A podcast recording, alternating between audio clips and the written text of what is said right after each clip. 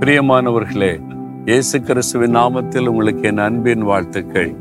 ஒரு மாதத்தின் கடைசி நாளுக்குள் நாம் வந்திருக்கிறோம்.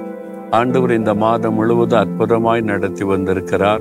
தினந்தோறும் உங்களோடு பேசினார் உங்களை உற்சாகப்படுத்தினார் உங்களை பலப்படுத்தினார் உங்களுடைய ஜெபத்துக்கு பதில் கொடுத்தார். ஆண்டவருக்கு நன்றி சொல்ல வேண்டும். இந்த மாதத்தின் கடைசி நாளில் வந்திருக்கிற நாம் ஆண்டவரை பார்த்து ஸ்தோத்திர ஆண்டவரே.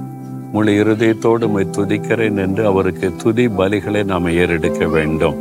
இந்த நாளிலும் தேவன் உங்களுக்கு ஒரு வார்த்தை சொல்லுகிறார். என்ன தெரியுமா? எண்பத்தி ஓராம் சங்கீதம் பதினாறாம் வசனத்தில் உச்சிரமான கோதுமையினால் அவர்களை போஷிப்பார். கண்மலையின் தேனினால் உன்னை திருப்தியாக்குவேன். அன்று சொல்றார் என் மகனே மகளே உன்னை திருப்தி ஆக்குவேன்னா உன்னுடைய வாழ்க்கை திருப்தியா இருக்குதா? உங்க குடும்ப வாழ்க்கை திருப்தியா இருக்குதா? பிசினஸ் செய்றீங்களே திருப்தியா இருக்கிறா ஊழியம் செய்றீங்களே ஒரு முழு திருப்தி இருக்குதா உங்களுடைய ஊழியத்துல? நீங்க செய்கிற காரியத்தில் ஒரு முழுமையான சந்தோஷம் திருப்தி இருக்குதா? இல்லைங்க ஏதோ செய்யறேன் வாழ்றேன் அப்படின்னு நினைக்கிறீங்களா? ஆண்டு சொல்லார் உங்களை திருப்தியாக உங்களை ஆசீர்வதிக்க ஆண்டவர் விரும்புகிறார். பாருங்க ஆயிரக்கணக்கான பேர் ஆண்டோடைய வசனத்தை கேட்க கூடியிருந்தாங்க மூணு நாளா சாப்பிட ஒண்ணுமே இல்லை. அதில் வந்து ஆண்கள் பெண்கள் குழந்தைகளாக சேர்த்த கிட்டத்தட்ட இருபதாயிரம் பேர் இருக்குன்னு சொல்கிறாங்க ஐந்தப்போ ரெண்டு மீன் தான் இருக்குது இதை வச்சு என்ன பண்ண முடியும்? ஆண்டவர் அதை ஆசீர்வதித்து பெருக பண்ணி போஷித்தார் எப்படி போஷித்தார் இல்லை கொஞ்சம் சாப்பிட்டுக்கிடுங்க. மீதி வீட்லேயும் சாப்பிட்டுக்கிடுங்க அப்படி சொல்லலை. திருப்தியாக. போதும் போதும் என்று சொல்லக்கூடிய அளவு போஷித்து மீதியானதை எடுக்கக்கூடிய அளவு ஆசீர்வதித்தாராம். உங்களை அப்படிதான் சொல்ல நான் திருப்தியாய் உன் ஆசீர்வதிப்பேன் மகளே.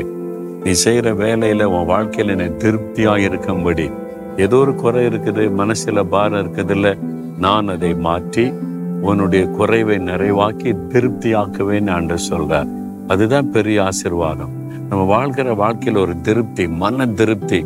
ஆண்டவர் சந்தோஷமா வச்சிருக்கிறாரு. நான் திருப்தியா இருக்கிறேன் மன மகிழ்ச்சியா இருக்கிறேன் அப்படின்னு நீங்க சொல்லணும். அந்த ஆசிர்வாதம் தேவனால் மாத்திரம்தான் தர முடியும். ஆண்டவரால் உங்களுக்கு கொடுக்க முடியும்.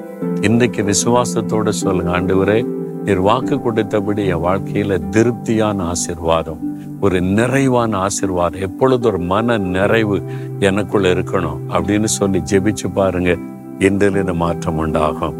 அப்படி சொல்றீங்களா ஆண்டவரே நீர் அரைகுறையாக அல்ல திருப்தியாய் ஆசிர்வதித்த மகிழ பண்ணுகிற தேவன். என்னுடைய வாழ்க்கையிலும் எங்க குடும்பத்துல எங்க வாழ்க்கையில இயேசு கிறிஸ்துவின் நாமத்தில் சகலமும் திருப்தியாய் உண்டாகி இருக்கும்படி இந்த மகனை இந்த மகளை திருப்தியாய் பூரணமாய் ஆசிர்வதித்த மகளை பண்ணும். இயேசு கிறிஸ்துவின் நாமத்தில் ஜெபிக்கிறோம் பிதாவே. ஆமேன் ஆமேன்.